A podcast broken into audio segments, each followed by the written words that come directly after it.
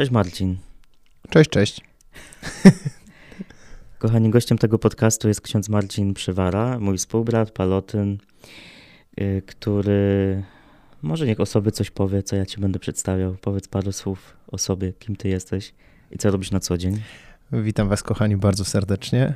Tak jak Krzysiek powiedział, nazywam się Marcin Przywara, jestem Palotynem i na co dzień mieszkam, posługuję, pracuję w naszym palotyńskim seminarium i przy naszym palotyńskim seminarium w Ołtarzewie. Tam zajmuję się Palotyńskim Centrum Młodzieży Apostoł, czyli taką rzeczywistością, która ma pomóc drugiemu człowiekowi, młodemu człowiekowi spotkać się z Bogiem, usłyszeć głos powołania, rozeznać to powołanie, wybrać jakąś życiową drogę. Oprócz tego zajmuję się też organizacją naszej warszawskiej pielgrzymki pieszej grup akademickich siedemnastych na Jasną Górę z Warszawy, no i wieloma różnymi innymi rzeczami, które oscylują wokół głoszenia Bożego Słowa, formacji i tak dalej, i tak dalej. Dzięki za to obszerne przedstawienie się. Ładnie to zrobiłeś. Streszczałem się. No na ile cię znam, to tak. To jestem tego pewien. Dzięki. Kochani, ten podcast wyrasta z takiego, z takiego mojego pomysłu, żeby spotkało się dwóch młodych księży i porozmawiało o różnych rzeczach. Ty, a mówi się oscylują? Jak się kręci, to znaczy się oscyluje? Tak dobrze powiedziałem? Tak. Aha, okej. Okay. Dobrze, mów dalej. I tak może ten podcast wyglądać, że na przykład będę mówił jakąś myśl, a Marcin będzie mi przerywał, także przyzwyczajcie się. Zostaną tylko te najważniejsze. No nie, u mnie podcasty zazwyczaj nie są cięte, także tak jak są nagrane, tak są rzucane. Ewentualnie są troszeczkę obrabiane, kiedy jest problem z jakimiś dźwiękami w tle. Nie, no ja mówię, że zostaną te najważniejsze, to znaczy, że kiedy ci przerwę, hipotetycznie, bo raczej nie będę tego robił, nie mam tego w zwyczaju. Jeżeli ci przerwę i wrócisz do myśli i będziesz ją kontynuował, znaczy, że była naprawdę ważna, skoro nadal ją pamiętasz. No dobra, powiedzmy, to twoja teologia. W każdym razie yy, pomysł wyrasta ze spotkania dwóch młodych księży i chciałbym, żebyśmy ze sobą porozmawiali w tej serii, serii porozmawiajmy między innymi właśnie o, o kapłaństwie, o Kościele. Ja w ogóle mam ostatnio taką zajawkę na to, żeby rozmawiać o Kościele. Niekoniecznie w słodki i różowy i pozytywny sposób. Yy, dlatego, że uważam, że warto teraz gadać w naszych czasach o tym, co w Kościele może nie trybi, co jest dziwne, co jest trudne, ale zaznaczam to, że punktem wyjścia jest właśnie spotkanie dwóch młodych księży, bo ja mam osiem lat kapłaństwa, ty masz... Sześć i trochę. Sześć i trochę. Więc naprawdę jesteśmy, może już nie świeżakami, ale jesteśmy ludźmi yy, młodymi, którzy na kapłaństwo, na Kościół patrzą bardzo też oczami współczesnych młodych ludzi, nawet już młodszych od nas. W sensie my bardzo rozumiemy świat młodych ludzi, dlatego że pracujemy bardzo z młodzieżą, dużo czasu z nią spędzamy, z młodzieżą licealną, ze studentami, z małżeństwami. I, i to tak, żebyście wiedzieli, że tacy dwaj księżulkowie sobie siedzą teraz w studiu nagraniowym i będą rozmawiać o różnych rzeczach. A chciałbym y, może zacząć od takiego pytania wobec ciebie i potem może ja sam sobie też odpowiem na to pytanie. Jak będziesz miał czas.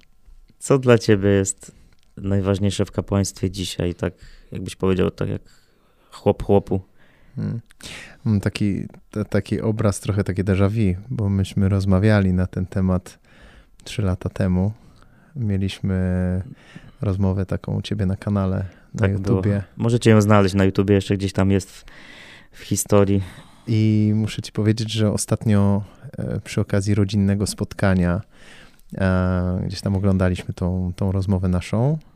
Jak wsłuchałem się w to, o czym my rozmawialiśmy wtedy, e, muszę przyznać, że przez te trzy lata trochę się we mnie zmieniło. To znaczy może nie tyle, że zmieniło się moje patrzenie na kapłaństwo jakoś bardzo radykalnie, na jego istotę, naturę i tak dalej, ale chyba na jego taką praktyczną stronę, na, na taką duszpasterską, jakby takie, takie praksis codzienne.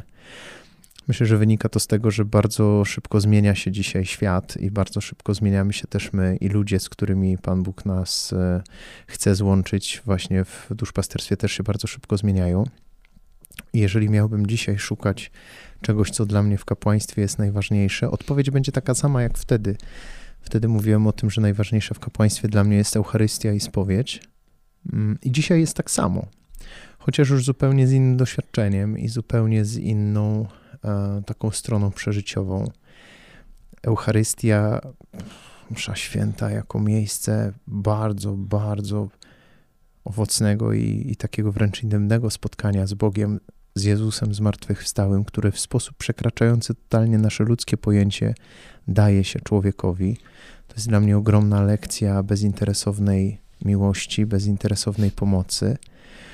I drugie to spowiedź, z jednej strony moja, ta, w której to ja się spowiadam, ja przychodzę do Jezusa i proszę o przebaczenie, ciągle w sumie tego samego. To jest szkoła miłosierdzia, przebaczenia, a z drugiej strony y, ogromna szkoła y, Bożego zaufania, kiedy w moje kapłańskie ręce wkłada możliwość rozgrzeszenia drugiego człowieka, pojednania siebie samego z grzesznikiem. No to jest ciągle we mnie bardzo gruby temat, ciągle aktualny, chociaż dzisiaj mogłoby się wydawać, że to jest już passé, że, że w ogóle powinniśmy gadać tutaj o dyskotekach i o jakichś innych młodzieżowych kwestiach.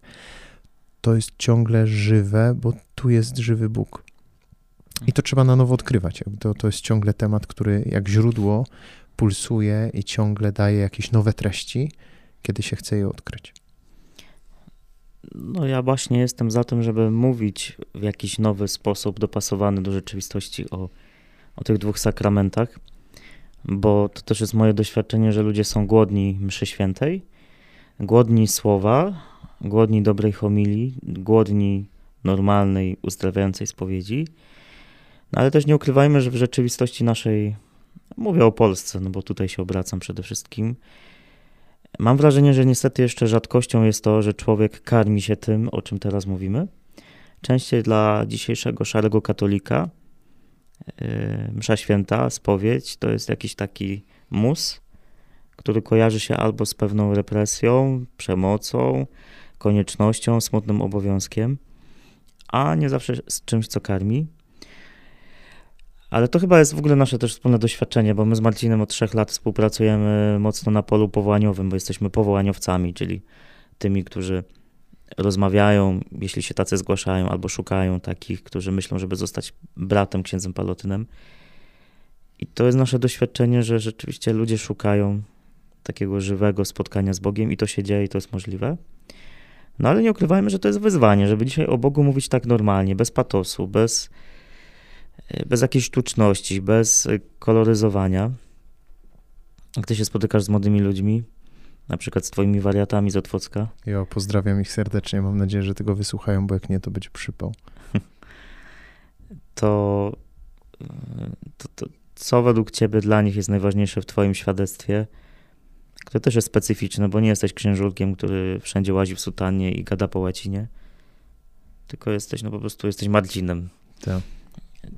To co myślisz według ciebie jest dla nich najważniejsze w twoim świadectwie? No ja myślę, że dokładnie to, co powiedziałeś przed chwilą, czyli e, normalna ludzka strona, bo to łatwo jest e, wejść w taki klimat, że ksiądz teraz jest e, autorytetem, siedzi wyżej, właśnie jest bliżej Pana Boga, e, wie więcej itd., itd. E, I to z jednej strony no fajnie, porządkuje pewne rzeczy, a z drugiej strony rodzi jakiś taki wewnętrzny dystans. Nie chodzi o to teraz, że my mamy uważać, że jesteśmy totalnie tacy sami, jak wszyscy inni ludzie dookoła. I to też jest myśl, którą ja wtedy sprzedałem tam trzy lata temu i, i w sumie się z nią zgadzam. Bo pod pewnym względem no nie jesteśmy tacy sami, bo znaczy...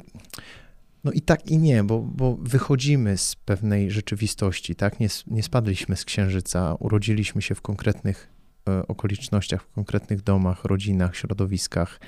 Wychowała nas konkretna rodzina, ale w pewnym sensie Pan Bóg wziął nas dla siebie, konsekrował nas, nie? My jako Palotyni też żyjemy w konsekracji, powiedzmy, zakonnej, nie? Więc przyrzekaliśmy Jemu czystość, ubóstwo, posłuszeństwo i tak dalej. W pewnym sensie wyjął nas z tego takiego normalnego ziemskiego porządku, obdarzył ogromną łaską, totalnie nie z naszej zasługi, tylko ze swojej łaski i postawił nas znowu między ludźmi, dla konkretnego celu, nie? Dla przybliżenia ludzi do siebie, pogłębienia relacji z nim, do tego, żebyśmy byli takim znakiem i drogowskazem, jak do Jezusa w dzisiejszych głupich, dziwnych czasach można dojść. Więc to tak jakby wracam do tej myśli sprzed kilku lat, natomiast wracając do tego, co ty powiedziałeś. Myślę, że najpotrzebniejsze w świadectwie dzisiejszego księdza jest ludzkie, normalne oblicze, czyli takie po prostu, jakiego sam chciałbym doświadczyć, spotykając innego księdza. Czyli człowieka, który jest, i ja też uczyłem się tego na własnej skórze, będąc jeszcze tam kilkunastoletnim chłopakiem od moich duszpasterzy, których też serdecznie pozdrawiam. To byli Palotyni, to byli Filipini w dużej mierze i, i, i super, bo, bo ja się od nich uczyłem właśnie takiego normalnego kapłaństwa, ludzkiego kapłaństwa. Z jednej strony właśnie tego, że On jest narzędziem Boga i mogę się dzięki temu z Bogiem pojednać, mogę skorzystać z porady duchowej, mogę uczestniczyć w Eucharystii. Nie, nie da mi tego nikt inny, chociażbym go bardzo, bardzo lubił. A z drugiej strony właśnie to był człowiek z krwi i kości, który rozumiał, który był ze mną, który nie tylko dawał dobre rady, ale też potrafił się ze mną pokłócić, który odpoczywał razem ze mną, który miał po prostu bardzo ludzką twarz. I wydaje mi się, że to jest dzisiaj mega ważne i takim księdzem chcę być i takim księdzem mam nadzieję, że jestem, bo mnie samego jako księdza utwierdza to w powołaniu, bo ja nie widzę w sobie, nie rodzi się we mnie żaden wewnętrzny rozdźwięk, że jestem kimś innym przy ołtarzu, kimś innym jestem, kiedy jedziemy samochodem i się wygłupiamy, słuchając jakiejś głupiej muzy.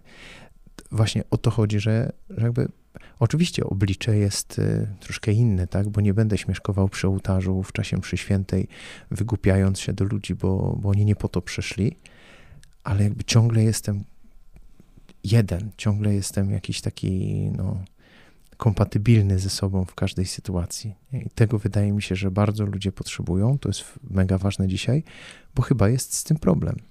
Mhm.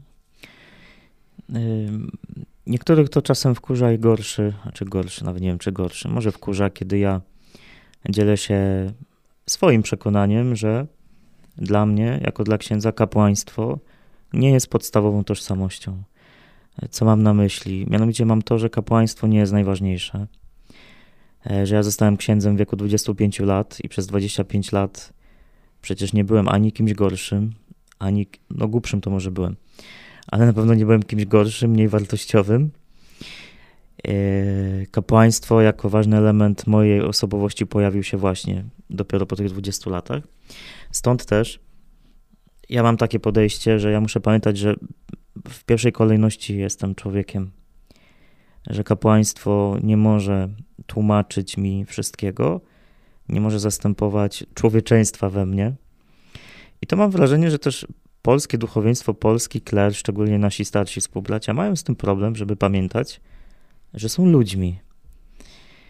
Czasem nawet ludzie świeccy, świeccy, czyli ci, którzy nie mają święceń kapłańskich, nie są zakonnikami, też mają trochę z tym problem, żeby pamiętać, że ksiądz jest człowiekiem przede wszystkim. Że nie jest kimś, kto jest chodzącym aniołem, kto będzie idealny i kto ze wszystkim sobie zawsze będzie radził. Ale jest po prostu człowiekiem. I, i powiem ci, że mi zrozumienie tego trochę zajęło. Ja kiedyś myślałem bardzo naiwnie, kiedyś, to osiem lat temu, kiedy leżałem tutaj, bo nagrywamy to w seminarium naszym, kiedy leżałem na posadzce w kościele, to gdzieś naiwnie myślałem, że jak przyjmę święcenia, to wszystko jakoś w sumie się tak samo spokojnie ułoży. Że w sumie nie będzie już tak w życiu nic takiego ciężkiego, trudnego, że wystarczy, że będę miał ładną sutannę z pelerynką, że będę po prostu teraz tylko rozgrzeszał. Odprawiał mszę. Także chyba śmiejemy, bo tutaj nagrywamy w studiu nagraniowym, a ktoś tu lata i nam jakieś tutaj dźwięki wali. Mam nadzieję, że tego nie słyszycie. W każdym razie bardzo się przekonałem, że takie myślenie było bardzo naiwne. I ja w kapłaństwie doświadczyłem, że właśnie jestem przede wszystkim człowiekiem. Chyba moje największe błędy życiowe jako człowiek to zrobiłem jako ksiądz. I z, z wielu z nich jestem Jestem za nie wdzięczny, bo dużo mnie nauczyły, niektórych się bardzo do dzisiaj wstydzę. Ale jednak mi pokazały, że jestem przede wszystkim człowiekiem, że mam o tym pamiętać. Wtedy w ogóle jakoś się kapłaństwo lepiej przeżywa. Ja mam wrażenie, że ludzie odchodzą często od kościoła dlatego, bo spotykają się z księdzem, który zapomina o tym, że jest człowiekiem. Że tak po ludzku czasem wystarczy, jak się łazi już w tej sutannie, do kogoś się uśmiechnąć, zagadać. Może czasem nawet napić i piwa i to wcale nie jest nic złego. Tylko po prostu być. I mam wrażenie, że to pociąga ludzi też do kościoła z takiej strony spotkania z duchownymi, kiedy widzą, że to są ludzie, którzy mają inne sposoby relacji z Bogiem niż nie księża, ale jednak dalej ludzie. Spotkałeś w swoim życiu, znaczy odpowiedź znam, ale tak zapytam, no żeby ten podcast dalej tutaj ciągnąć. Spotkałeś w swoim życiu takich nieludzkich księży? I w czym się ta nieludzkość u nich przejawiała? Wiesz co, no pewnie, że spotkałem, to, to myślę, że każdy z nas będzie miał takie doświadczenie, niestety. A tutaj jakby wróciłbym trochę do, do tej tezy, którą stawiasz a propos tego, że są księża też wśród nas, którzy zapominają o tym, że są ludźmi. Wiesz co, ja sobie tak myślę, że oni doskonale wiedzą i pamiętają ciągle o tym, że są ludźmi, tylko ta postawa, którą obierają, jest pewnego rodzaju fasadą, maską, sposobem poradzenia sobie z jakimś właśnie takim wewnętrznym rozdźwiękiem, że po prostu no jakby trudno jest im przeskoczyć jakąś taką barierę normalności, bo na przykład zostali wychowani w takich, a nie innych okolicznościach, poznali takich, a nie innych księży i jakoś trudno jest im z tego schematu wyskoczyć. Nie chcę nikogo usprawiedliwiać, bo każdy odpowiada za siebie, ale, ale ostatnio tak sobie myślę w sumie i coraz częściej mam tak, że myśląc o, o czyichś wadach, jakichś słabościach, staram się też zobaczyć jakby drugą stronę, skąd mogą pewne rzeczy wynikać. I też no, jakby środowisko nasze i, i też polska rzeczywistość z lata takiego normalnego funkcjonowania Kościoła, które dzisiaj to funkcjonowanie nazywamy nienormalnym, no sprawiło, że po prostu pewne schematy się utwierdziły, nie? Kościół, który jest prześladowany, Kościół, który jest spychany gdzieś tam do podziemia, który musi bronić prawdy i tak dalej, tam będzie zupełnie inny kapłan, zupełnie inaczej będzie funkcjonował ksiądz w takim społeczeństwie. Natomiast w Polsce no, ten Kościół ma, delikatnie mówiąc, sporo miejsca do popisu, czasem niestety, i po prostu myśmy się chyba przyzwyczaili do tego, że pewne rzeczy, przynajmniej tak nam się wydaje, że nam się należą i trudno jest z nich zrezygnować, więc to jakby tak trochę rozwlekając, tak właśnie wracam do tego, co powiedziałeś. Natomiast w czym się objawiała nieludzka strona księży, których ja spotykałem? Zresztą przede wszystkim to, co na szybko mi przychodzi na myśl, to jest takie pokrzykiwanie na ludzi i brak szacunku do ludzi świeckich, a też do księży, bo to nie jest tak, że, że my ze sobą trzymamy ciągle jakąś sztamę, taką, taką solidarność branżową, a księża, a, a ludzie świeccy to jest takie mięso armatnie do wyciśnięcia. Nie, jeżeli ktoś jest, mówiąc kolokwialnie, burakiem, to on będzie burakiem tak samo dla świeckiej osoby, która przyjdzie coś załatwić do kancelarii, jak będzie burakiem dla współbrata i dla księdza, z którym współpracuje, nie? Więc to jakby to, to też zależy od człowieka. Więc nie znoszę czegoś takiego, jak ktoś pokrzykuje na ludzi, wymyśla ludziom, a wystarczyłoby poświęcić po prostu trzy cztery minuty, nie podnieść głosu, uśmiechnąć się właśnie i mamy sprawę załatwioną. Nie lubię tego, bardzo tego nie lubię, jakichś takich rozgrywek kancelaryjnych, dam, nie dam, załatwisz, nie załatwisz i tak dalej, i tak dalej. Widziałem to nieraz i bardzo mnie to boli, jest mi wstyd, kiedy słyszę takie akcje, bo Bo ja nie czuję się księdzem lepszym, nie czuję się księdzem świętszym, wręcz przeciwnie, jak patrzę na siebie i na to, co sobą czasami reprezentuję, to mam wrażenie, że jestem ostatni w tej kolejce, ale, ale jak słyszę, kiedy ludzie znajomi na przykład gdzieś mówią coś o księżach, ja solidaryzuję się w pewnym sensie, bo, no bo, no bo jestem księdzem, tak? Tak samo jak wielu, wielu księży w naszym kraju i gdzieś tam wrzucają nas ludzie, chcąc, nie chcąc, do jednego worka.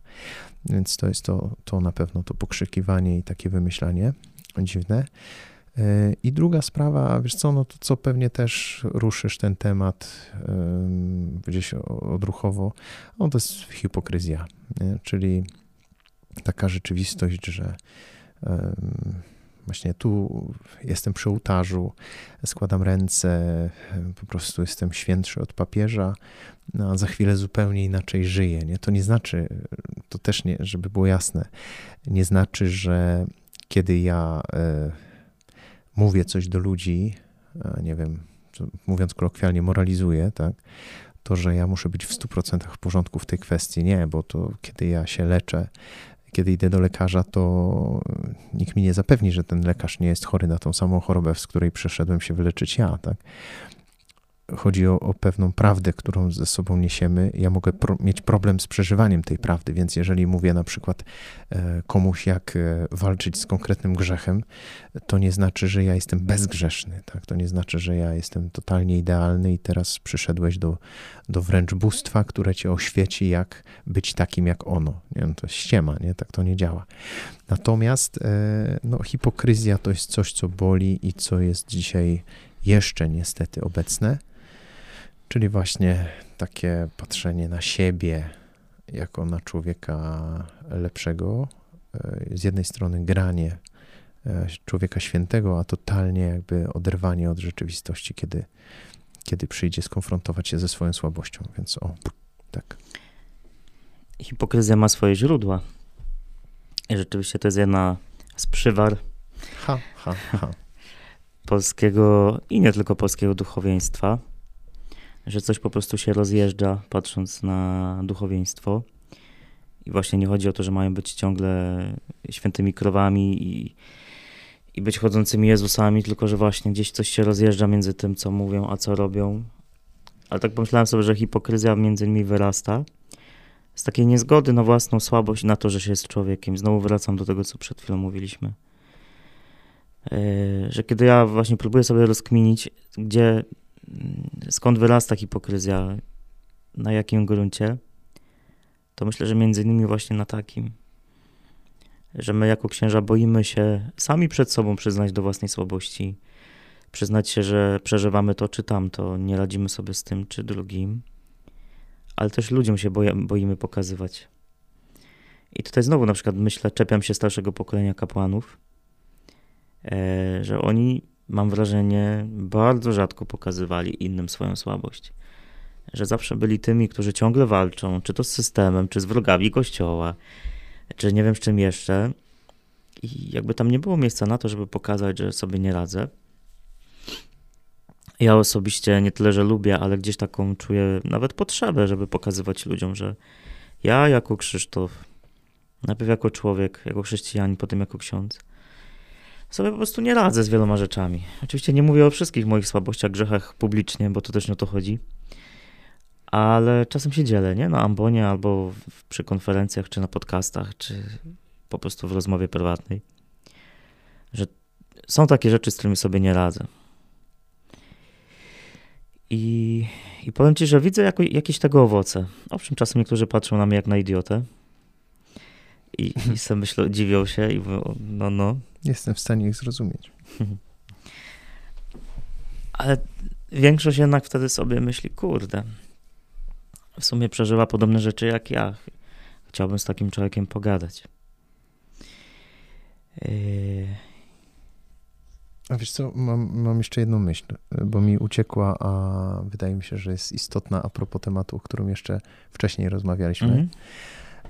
Myśl a propos tego, jak mówiłeś, że przez fakt kapłaństwa nie stałeś się nikim lepszym, tak? Że przez dwadzieścia pięć lat życia nie byłeś gorszy, że dopiero w momencie święceń stałeś się lepszy, czy tam bardziej wartościowy. Ja, wiesz co, dokładnie pamiętam, jak to przeżywałem sam.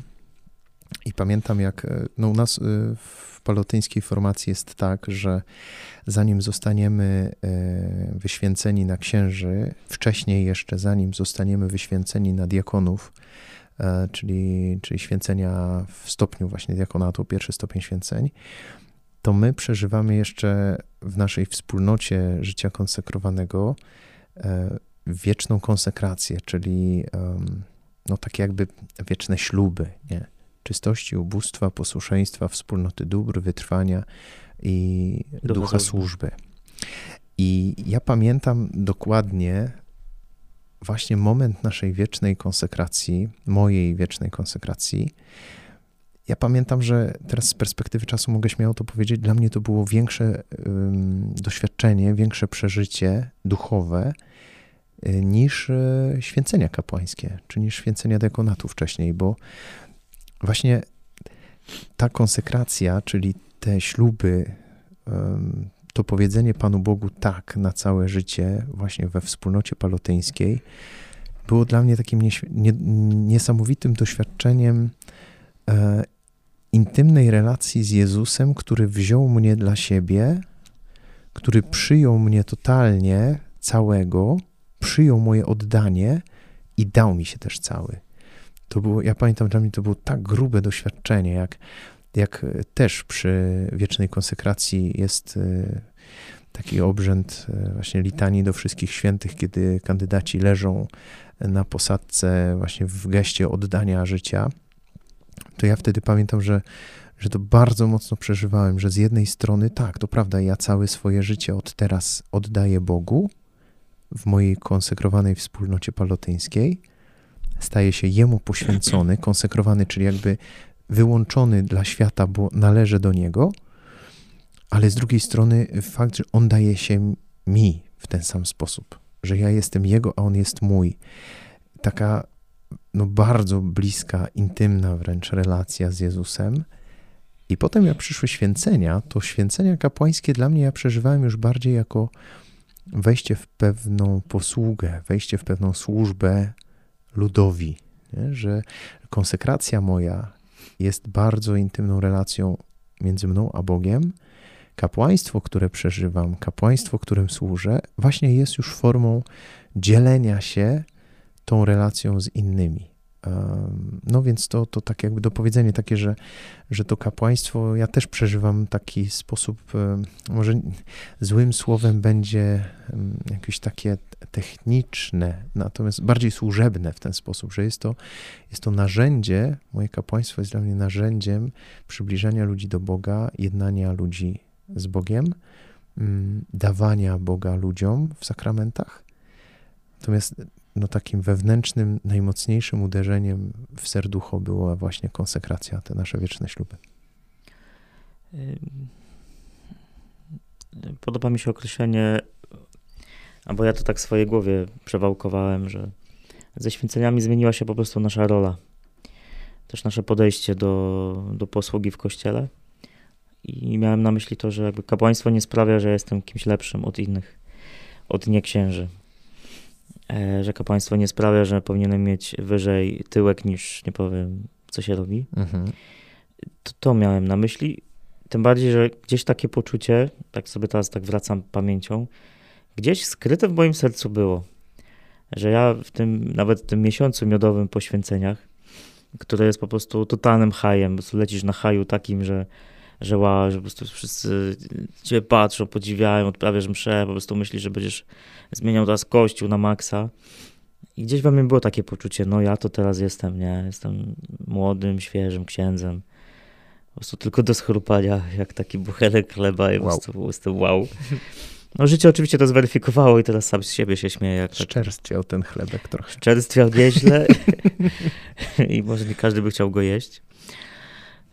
W każdym razie, no jakby wiesz, dla mnie to jest ważne, żeby to mówić też otwarcie, że, żeby nie patrzeć na księży jako na kogoś, kto rzeczywiście jest lepszy od kogoś, bo nosi sutannę, bo może w sakramenty, bo głosi i tak dalej, że jakby ja uważam, kapłaństwo nie czyni z nas nikogo lepszego. Znaczy, to znowu ci się wtrącę, bo wiesz, od razu mi przychodzi na myśl coś takiego, że hmm, że od nas trochę więcej można wymagać. Nie? Jako, jeżeli już tutaj jakoś porównujemy siebie z ludźmi świeckimi, to ja bym coś takiego ruszył, że ode mnie ludzie mają prawo więcej wymagać. Z jednej strony mają prawo wymagać ode mnie, że będę człowiekiem, no mówiąc tak najprościej, bardziej bożym, nie? To znaczy, że ktoś zawsze może, widząc mnie, nawet w koloradce, bez koloradki, nie wiem, widząc, że jestem księdzem, znając mnie, przyjść i poprosić o modlitwę na przykład, nie? Poprosić o to, żebyś, żebyś się pomodlił, bo jest jakaś tam ważna sprawa czy coś takiego i, i bez, bez żadnego obciachu, bez żadnego kompleksu po prostu ruszamy temat i lecimy, i, i lecimy z modlitwą.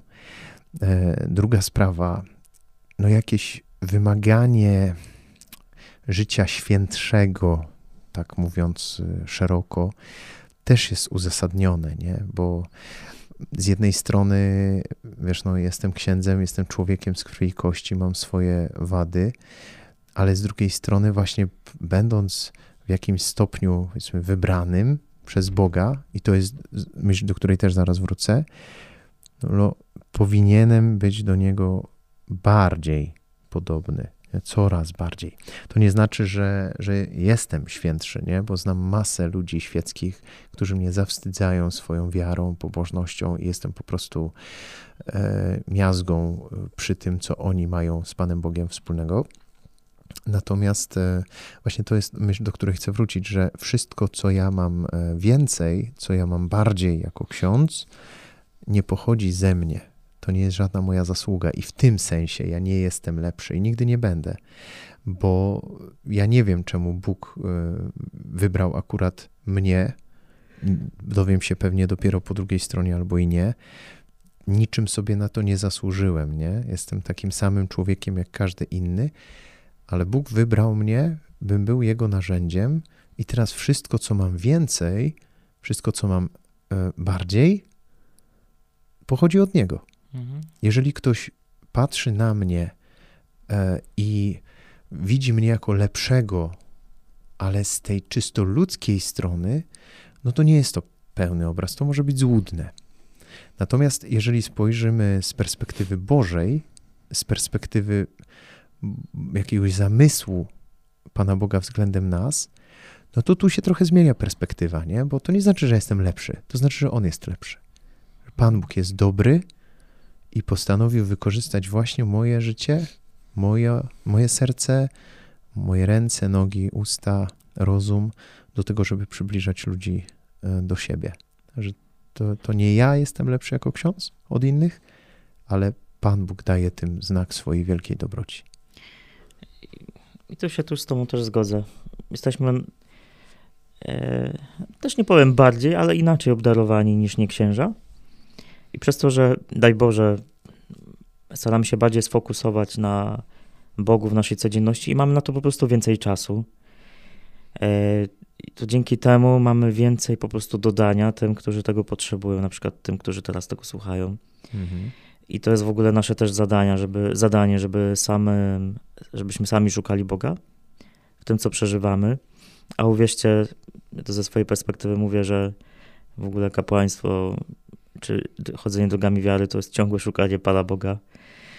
Bo Pan Bóg przynajmniej mi się często ukrywa i, i, i bywa ciężko, ale jakby to, co sam odkrywam, czego doświadczam, tym się mam dzielić i się okazuje, że to jest coś, co ludzie potrzebują, co im bardzo pomaga. I pod tym względem tak. I paradoksalnie świadomość tego, że ja nie jestem pod żadnym względem takim ludzkim lepszy od kogoś, pomaga mi się dzielić tym, co dostaję, co jest ode mnie większe. Bo Pan Bóg rzeczywiście nam wiele daje. Wiele rzeczy, których nigdy osoba, która nie jest księdzem, nie doświadczy. Tak ja nie doświadczę raczej chyba nigdy, nie wiem, daru ojcostwa, czy mężeństwa, chciałem powiedzieć, żonastwa, daru bycia w relacji z żoną. No i, i to jest super, ale to zmienię temat, bo to mi przyszło na myśl, jak mówiłeś. Mówiłem o tym też i pytałem, czy bardziej poruszyłem ten wątek w poprzednim podcaście z Kasią Melcher. Mianowicie ojciec Wojtek Surówka, dominikanin, którego zresztą znam osobiście i pracuje teraz w Poznaniu, jako duszpasterz akademicki, napisał taki krótki artykuł dla Gościa, w którym dotknął tematu księży, którzy odchodzą z kapłaństwa. I między innymi w tej swojej ocenie podaje taką tezę, że powinniśmy na odejście z kapłaństwa patrzeć na swego rodzaju występek, na każde odejście. I w kontrze od razu ojciec Darek Piórkowski powiedział, że to tak nie można patrzeć. Że to nie jest tak, że każdy ksiądz, który odchodzi, to od razu jest przestępca albo odchodzi dlatego, że jest kimś mega złym. I takie, taka ocena z góry, że to zawsze jest jakiegoś rodzaju wykroczenie, jest niesprawiedliwa. Jak ty, a potem powiem jak ja, sam sobie odpowiem, sam sobie zadaję to pytanie. Mhm. Jak ty oceniasz księży, którzy odchodzą z kapłaństwa? A znasz, znamy przecież i palotynów, i niepalotynów. Jak dzisiaj patrzysz na księży, którzy odchodzą z kapłaństwa? Wiesz co, ja tak myśląc o tym temacie mm, widzę w sobie, może nie tyle, nie nazwałbym tego jakimś takim rozdwojeniem, które jest negatywne, ale patrzę w takich dwóch płaszczyznach w ogóle na, na kwestię jakiegoś zła dokonywanego przez człowieka. Chyba chciałbym, żeby też na mnie w ten sposób patrzono, może dlatego to się we mnie rodzi tak mocno. A mianowicie, że jest czyn, jest jakaś decyzja podjęta przez człowieka i jest ten człowiek. I to nie jest to samo. Nie? Tak samo jak Jezus, który potępiał grzech, mówił wprost, czasem bardzo ostro o grzechu, ale nigdy nie potępił człowieka. Nie? Werbalizował to jasno. Ja ciebie nie potępiam, ale idź i nie grzesz już więcej. To znaczy jakby zmień w sobie to, ale jesteś człowiekiem, który jest pełen godności i tak dalej. I ja w ten sposób gdzieś też patrzę na kwestie odchodzących też naszych współbraci i innych księży, że z jednej strony widzę człowieka, któremu należy się szacunek z, i znów nie dlatego, że został księdzem, tak, nie dlatego, że, że był lepszy niż inni, tylko dlatego, że jest człowiekiem po prostu.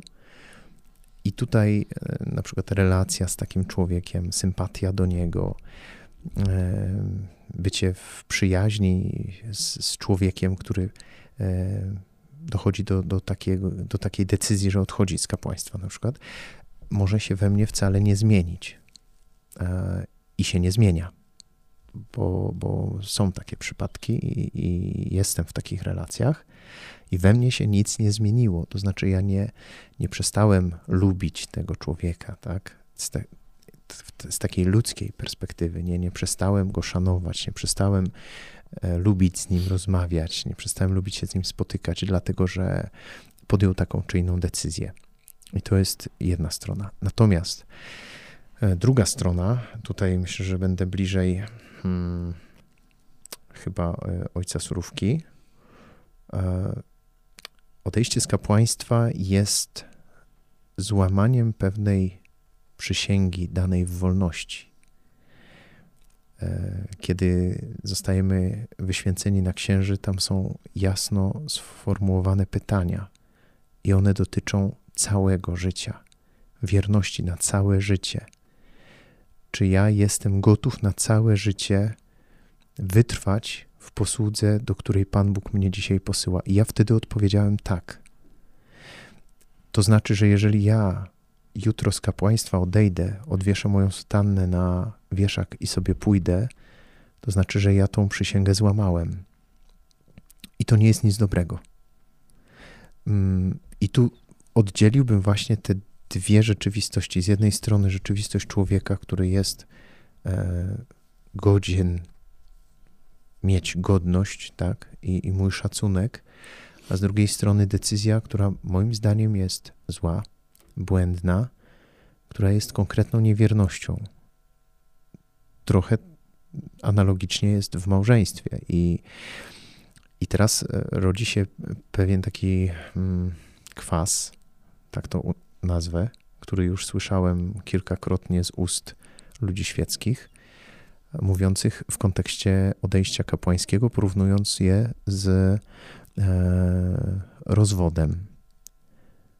Kapłaństwo, będąc decyzją na całe życie, kiedy odejdę, może zostać no, nierozwiązane, tak? bo, bo sakrament jest nie do zatarcia, ale yy, na przykład Stolica Apostolska jest w stanie zwolnić mnie z celibatu i pozwolić mi wejść w związek małżeński, a jak ktoś zawrze ważny związek małżeński kościelny, no to można ewentualnie stwierdzić, że on został zawarty nieważnie, ale ważnego związku nie jesteśmy w stanie rozwiązać, tak? Więc to tu rodzi się pewna taka jakby nie, nieścisłość, nie? Nie. Jest to pewien problem, bo albo są to posługi, które są równe, kapłaństwo, małżeństwo, decyzja i przysięga jest tak samo ważna, no albo nie. Wydaje mi się, że, że jednak tutaj i kapłaństwo, i małżeństwo jest świadomą decyzją na całe życie, której mam być wierny. Więc tutaj dla mnie odejście z kapłaństwa jest decyzją złą. Mówiąc ściśle o tej wierności, która została zachwiana i przysięga, która, przysięga, która została złamana. Natomiast mój szacunek do tego człowieka, no tutaj może, może nie ulec zmianie. Mhm. Możemy mówić komuś, że popełnił złą decyzję, a obok tego mówić i tak dalej. Jesteś dla mnie ważny i chcecie w moim życiu, nie? Ja bym do tego dodał, może lekko tak kontrowersyjnie, ale ja też uważam, obok tego, co ty powiedziałeś, że mogą się zdarzać takie błogosławione odejścia. Co mam na myśli? Mam na myśli to, że czasem, kiedy ktoś odchodzi, to tak już mu się we łbie poprzestawiało albo życie ułożyło, już teraz nie będę sobie wymyślał przykładów, że to jest może jedyne, co może zrobić. W sensie, że ja myślę, że za każdym odejściem kryje się jakaś historia i często się kryją bardzo dramatyczne historie. I spotkałem takich księży, facetów, którzy jakby doszli do takiego punktu życia, że oni wiedzieli, że się już nie da wrócić. Że stwierdzili, że oni gdyby byli dalej w kapłaństwie, to by okłamywali wszystkich wokół siebie, e, innych ludzi. I teraz nie chodzi mi o to, żebym teraz mówił, że a spoko, jak ktoś chce, to niech sobie odchodzi, nie ma problemu, totalny liberalizm, nie o to mi chodzi. Tylko chodzi mi o to, żeby też popatrzeć, nawet może nie rozumiejąc, po prostu z wyrozumiałością. Tym bardziej, jeśli jakiegoś danego księdza znam. Bo i to też jest znowu ta słaba strona księży, o której nie mówimy. Nie ukrywajmy, że my jako księża z wieloma rzeczami sobie nie radzimy, zmagamy się czasem z, takim, z takimi trudnymi przestrzeniami, że się po ścianach chce chodzić, nie? I niektórzy po prostu w pewnym momencie nie dają rady. Psychicznie, przede wszystkim psychicznie, fizycznie też, duchowo. Mm. No i to jakby to daje to tak też w kontekście, nie wiem, takiego też zdziwienia decyzją choćby ojca Mogielskiego, chyba nie mylę nazwiska, dominikanina, który ostatnio odszedł do luteranów, zostawił wiarę katolicką, kapłaństwo i poszedł do nich. I też były takie głosy, że zdrajca, że hejt, że w ogóle jak tak można. No ale za nim też się kryje jakaś historia, nie? I to tak chciałem dorzucić. Jednocześnie zgadzając się z tym, co powiedziałeś. Znaczy tak, bo, bo to, co mówisz, historia danego człowieka, jestem w stanie uwierzyć w to, że, że po prostu w pewnym momencie człowiek nie widzi wyjścia. Nie? Natomiast patrząc w perspektywie wiary, a myślę, że ona tutaj gra ogromną rolę, to jest niedostrzeżenie wyjścia przez człowieka. Natomiast wiemy doskonale, Krzychu, że Pan Bóg widzi dużo więcej i Pan Bóg wyjście z sytuacji widzi zawsze, mhm. czego, co jest dowodem na Jego bezgraniczne miłosierdzie. I to, że ja się poddam, nie zmienia faktu, że jest to złamanie pewnej przysięgi, którą złożyłem w sposób wolny, odpowiedzialny i na całe życie. Tak, ale to też nie sprawia, że miłosierdzie Bogu się nagle kończy, nie? Nie, oczywiście, że nie. I to nie znaczy, że ja teraz na przykład takiego człowieka będę na ulicy obrzucał kamieniami i pluł mu w twarz, bo, bo, bo zrobiłeś coś złego. Mhm. Jezus nigdy tak nie robił i ja też nigdy nie chcę tak zrobić, chcąc naśladować mojego mistrza. i, i dlatego to, co ja powiedziałem, powiedziałem z takiej perspektywy, żeby jeśli ktoś z nas czasem, albo ci, którzy tego słuchają, spotykacie eks-księży, żeby tak łatwo od razu nie oceniać. W sensie można powiedzieć, ok, według mnie twoja decyzja odejścia jest zła, jest rzeczywiście krzywdząca. Tutaj zrobię dygresję. Ja też nie ukrywam, że miałem różne dziwne zakręty w życiu i też myślałem o odejściu z kapłaństwa. O Jezu, chyba pierwszy raz to tak mówię wprost. Nie odszedłem, jestem i chcę być i kapłaństwo mnie dalej jara i się jaram kapłaństwem, jest fajnie. Ale były takie momenty i, i, i to były momenty, w których, wiesz co mi pomogło właśnie zostać? Właśnie takie, taka obecność ludzi, którzy mówili, mm. okej, okay, jestem mm. z tobą w tym. No i, rozumiem cię, nie? I właśnie, i właśnie tutaj y, powiedziałeś coś, co ja za chwilę bym dodał, gdybyś tego nie zrobił. Kurde, Duch Święty, patrz. Juhu. Że y, kapłaństwo moje, znów wracam do tej myśli sprzed kilku minut, moja konsekracja, czyli moje śluby, moje oddanie się Bogu jest relacją między mną a Bogiem. Natomiast kapłaństwo moje jest służebne i ono jest dla innych. Więc tak samo jak moja służba, moje rzetelne wypełnianie kapłańskich obowiązków jest dla innych, tak samo moje odejście ma ogromny wpływ na życie innych. Mhm. I to trzeba wziąć pod uwagę, bo, bo ja nie jestem księdzem dla siebie i, i w momencie, kiedy ja odchodzę, kiedy decyduję się na odejście, jasne, że kiedy będę miał problem, kiedy moje serce będzie poszarpane, kiedy moje życie będzie pozbawione sensu, przynajmniej w moich oczach, ja nie będę pewnie tego w ten sposób analizował, tylko będę szedł za jakimś impulsem, który jest we mnie, ale warto byłoby wtedy popatrzeć też na innych, na ludzi, których przez lata prowadziłem do Boga, na ludzi, których przez lata e, przybliżałem do Niego w sakramentach, którzy mi zaufali, którzy w tym moim kapłaństwie, bo mieli do tego prawo, położyli jakąś nadzieję, nie? I teraz, okej, okay, jestem słabym człowiekiem, zgadzam się z tym. Nie wiem, co nas czeka. Jesteśmy teraz cwani, bo sobie siedzimy na luzaczku i gadamy o kapłaństwie. Ale to moje kapłaństwo, ono nie jest moje. Kapłan, ksiądz, on nie należy do siebie. Ja jestem narzędziem, nie? I to tak jakby... jakby narzędzie powiedziało, że teraz to już mi się nie chce, nie? Mam to w nosie i, i teraz ja sobie będę po swojemu funkcjonował.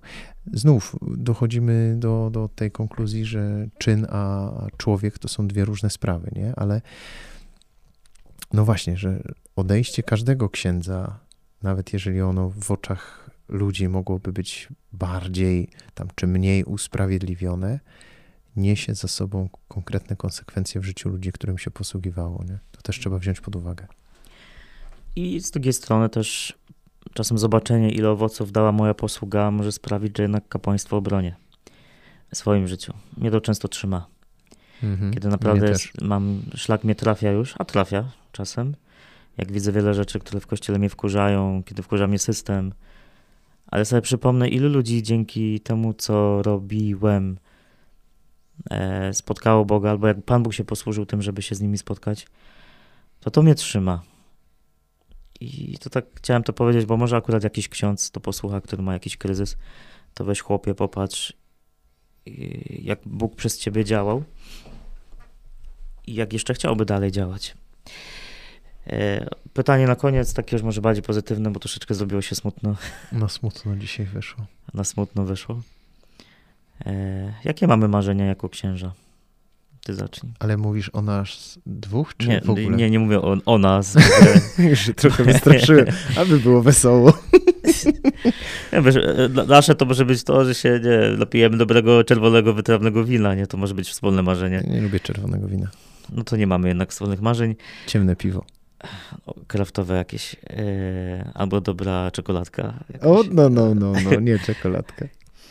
Dobra, ale już tak wracając, już tak, jakie masz marzenie jako ksiądz? Z perspektywy księdza, jako ksiądz marzę o...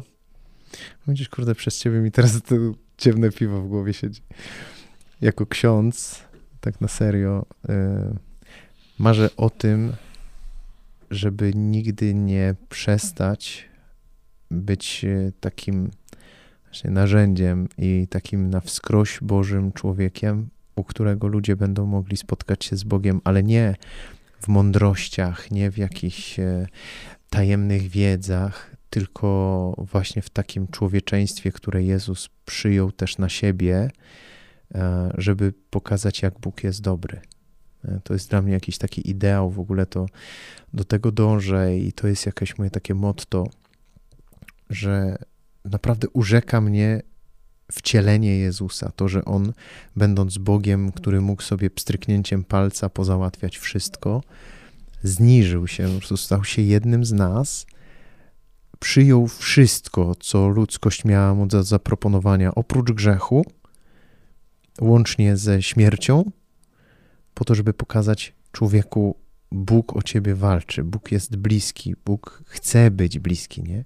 I jako ksiądz swoją misję upatruję również w tym, żeby przez moje człowieczeństwo normalne, śmieszne czasami, błaznujące, pokazać, jak Bóg jest dobry, jak Bóg jest prosty też, nie? Jak Bóg jest otwarty na drugiego człowieka i tak dalej. Często mi się to nie udaje, no bo to jesteśmy ludźmi i więcej jest pewnie porażek niż sukcesów, jakby to podliczyć. Ale to jest jakieś moje takie kapłańskie marzenie, żeby, żeby z, mhm. z ludźmi funkcjonować właśnie w ten sposób. A drugie moje marzenie kapłańskie to jest takie, może powinienem zamienić kolejność, żeby coraz lepiej znać Jezusa, żeby być coraz bliżej Niego i, i żeby w coraz taką bardziej intymną, ale też śmiałą relację z Nim wchodzić, żeby po prostu być z Nim coraz bardziej na ty. Ze świadomością, że to Bóg, jasne, że tak, nie, nie odbieram Mu tego i, i nie mam takiego zamiaru, ale żeby po prostu być z Nim coraz bliżej, żeby być do Niego coraz bardziej podobnym, jako ksiądz w mojej posłudze. Mhm. No to ja odpowiadając sam sobie na to pytanie i, i powiem, że marzę o czymś, co w zasadzie się jakoś już też spełnia. Więc marzę może o tym, żeby te marzenia dalej się spełniały. Po pierwsze marzę o bliskości z Bogiem. Naprawdę marzę o tym, żeby doświadczać Jego obecności w taki sposób, w jaki ja potrzebuję, w jaki On uważa, że jest dla mnie najlepszy, ale naprawdę chcę Go doświadczać jako kogoś realnego, żywego, co się dzieje, często bardzo delikatnie, ale się dzieje, ale też bliskości z ludźmi. W sensie nie wyobrażam sobie mojego kapłaństwa bez ludzi, bez bliskości, bez normalności, bez rozmowy, spojrzenia, przytulenia, wspólnej kolacji, rozmów, śmiechu, wygłupiania, wspólnej modlitwy. Tańca. Tańca. No nie umiem tańczyć. Ja umiem. Znaczy, jak trzeba, to idę i tam rzucam się trochę, ale no, to jest moje marzenie, o marzenie w marzeniu, żeby się nauczyć tańczyć tak towarzysko, tak może lepiej, a nie tylko tak się ruszać, bo słyszę bita, ale ciągle nie mam śmiałości, albo wszystkie dziewczyny są wyższe ode mnie. W każdym razie właśnie bliskość z Bogiem i człowiekiem. A druga rzecz, która też się realizuje, to marzę o tym, żeby ciągle pokazywać Boga obecnego w tym, co jest tu i teraz. Boga, który wcale nie jest obecny i często nie jest obecny w jakichś objawieniach, pseudoprywatnych objawieniach ludzi. Nie mówię o tych uznanych przez Kościół, mówię o tych wszystkich pokrzywionych orędziach, które ludzie sobie wymyślają. Ale Boga, który jest obecny tu i teraz, którego mogę spotkać, którego mogę dotknąć, żeby o Nim mówić i żeby to się działo przez wszystko, co robię, przez takie, w cudzysłowie, głupie podcasty jak ten, jak przez jakąś lepszą homilię na ambonie, czy zwykłe spotkanie na przystanku autobusowym, nie? Ty jeździsz autobusem? Bardzo rzadko. No to co ty gadasz tutaj? Ty hipokryto. No to, to, to Uberem, dobra, jak jadę na miasto i nie mogę jechać swoim autem, to Uberem, no. Czemu nie możesz jechać swoim? To jest bardzo no tak, ciekawe. Wypiję lampkę wina, no to wtedy nie mogę Ojej. prowadzić, prawda? Mhm. Albo, no nie wiem, co jeszcze. Dwie lampki. I wtedy idziemy na pieszo. Tam. I możemy spotkać człowieka na przystanku. I właśnie. Jak się obudzimy. I widzicie, jak Pan Bóg wykorzystuje błędy do tego, żeby o sobie powiedzieć. Tak jest. O Jezu, dobra. I kochani, ten podcast tak trochę pół żartem, pół serio był po to, nie, żeby... No, no poważnie było. Jednak uważam, że pół żartem, pół serio, bardziej poważnie jednak. No. Był po to i taki był jego cel, żeby wam pokazać troszeczkę kapłaństwo z naszej perspektywy młodych księżulków, żeby was też zachęcić do myślenia o kapłaństwie, żebyście patrzyli na księży jak na ludzi, którzy są obdarowani inaczej niż nie księża, ale jednak dalej to ludzie. I, i żebyście byli kurde blisko nas. Żebyście się nie bali być blisko nas, żebyście też mówili księżom swoim, chyba że macie jakieś, jakiegoś totalnego idiotę w parafii, z którym się nie da gadać, ale żebyście mówili księżom, jesteś dla mnie ważny, potrzebujecie. E, lubię z księdzem spędzać czas, nie śmiej się, bo nie mogłem być poważny. Wiecie, chodzi mi o to, żebyśmy tworzyli takie normalne relacje, nie? A nie na takiej zasadzie, że pan i władca z, ze swoim tym ludem poddanym, nie? Rozumiesz, o co mi chodzi, Marcin? Czy... Ja rozumiem, rozumiem. Bardzo lubię z tobą spędzać czas, Krzysztof. Księże, Krzysztof. Dobra, ja myślę, że ci, co słuchają, to lepiej to rozumieją niż ty w tym momencie, ale... O nie, wypraszam sobie, zrozumiałem świetnie. Ale nie, sz- szkoda było tego nie wykorzystać. Także kochani, no, mówię to z pełną odpowiedzialnością. Ja jako ksiądz potrzebuję cię. Szczególnie tych ludzi, których znam, których dopuściłem do swojego życia i których spotykam gdzieś przelotnie. Moje kapłaństwo też jest dla ciebie i dlatego cię potrzebuję. I ufam, że ta rozmowa komuś z was pomoże popatrzeć może normalniej na księży i kapłaństwo. A jeśli akurat słucha tego ktoś, tutaj mała reklama teraz na koniec, jakiś facet, który myśli o powołaniu kapłańskim bądź zakonnym. A nie ma osiemdziesiąt lat. A nie ma osiemdziesiąt lat albo pięćdziesiąt, w sensie oczywiście szanujemy takie osoby, ale przede wszystkim kieruję do tych, którzy no, myślą o drodze życiowej i gdzieś są na tym rozstaju, są młodymi ludźmi. No to może warto spróbować jako Palotyn, żeby się odezwać do mnie albo do Marcina. Do powołaniówek Palotynów, jak piszecie powołania Palotyni. To prawdopodobnie znajdziecie nawet moją stronę, ale Mandzi też ma swoją, więc Centrum ale Apostoł. Ale jest troszkę bardziej skomplikowana. Żeby znaleźć mnie w internecie, trzeba szukać Palotyńskiego Centrum Młodzieży Apostoł. Ale generalnie Palotyni w Polsce to jedna rzeczywistość, więc do kogokolwiek z nas się odezwiecie, to bez problemu zadziałamy. Zadziałamy. I to, to tak jakby ciągnąc dalej temat... Y- Może się w twoim sercu rodzić takie pragnienie. To wiecie, są różne sposoby, w jakie Pan Bóg powołuje człowieka i może być tak, że gdzieś tam po prostu jesteś ministrantem, lektorem, e, służysz w do mszy, jakoś czujesz, że, że to ci się podoba, że, że, że to spoko, że coś ci to daje dobrego. No ja tak miałem na przykład, że po prostu w pewnym momencie stwierdziłem, kurczę, chciałbym jakby tak na, na całego, nie? To nie było jakieś spektakularne nawrócenie i powołanie, że teraz z krzaka się Jezus odezwał, że będziesz moim księdzem. A są ludzie, którzy jakoś totalnie walną o ziemię i wtedy Bóg ich podnosi i mówi dawaj do mnie, bo, bo cię potrzebuję. Więc to może być różny sposób, w jaki Jezus cię powołuje. No ale nie, nie bagatelizuj tego, bo to nie jest tak, że jak nie trafisz, nie, i on przygotował dla ciebie kapłaństwo, byłeś yy, nieuważny, zostałeś mężem, to teraz będziesz nieszczęśliwy, nie? Nie, no Bóg, Bóg ci będzie błogosławił, bo to jest twoja decyzja. Ale może akurat ciebie zaprasza w sposób szczególny do bliskiej relacji ze sobą w kapłaństwie albo w życiu zakonnym. No to śmiało do kontaktu. I lecimy z tematem. Co daj, Panie Boże, amen. Bóg zapłać, kochani, dzięki za tę wspólną godzinę. Mogą być pozdrowienia? Tak. Chciałem serdecznie pozdrowić wszystkich moich znajomych, moją mamę. Pewnie będzie tego słuchać, więc bardzo serdecznie ją pozdrawiam, życząc jednocześnie wszystkiego najlepszego z okazji ostatnich urodzin i imienin, które przeżywała. Pozdrawiam serdecznie wszystkich, którzy tego słuchają, moich znajomych, przyjaciół. Zwłaszcza byków właśnie z naszej ekipy. Mam nadzieję, że dotrwaliście do tego momentu, bo jak nie, no to będzie słabo. Koniec pozdrowień. To ja też mam pozdrawiać? No. Ja miałem wiele osób do pozdrowienia, ale szczególnie pozdrawiam, bo żyję ciągle majówką U. moich kochanych studentów i studentki, z którymi przeżyłem tak cudowne dni. Kościoła, który się modli, bawi, płacze, cieszy i przeżywa traumę w górach. że no tak szczególnie was pozdrawiam, jeśli ktoś tego słucha z D A. Dobra, kochani, lądujemy. Dzięki za wysłuchanie i do usłyszenia dalej i do spotkania, czy to w przestrzeni wirtualnej, czy na żywo. Dzięki, Marcin, za tę rozmowę. Dzięki, dzięki. No to elegancko. Cześć. No to cześć, nie? Cześć, cześć.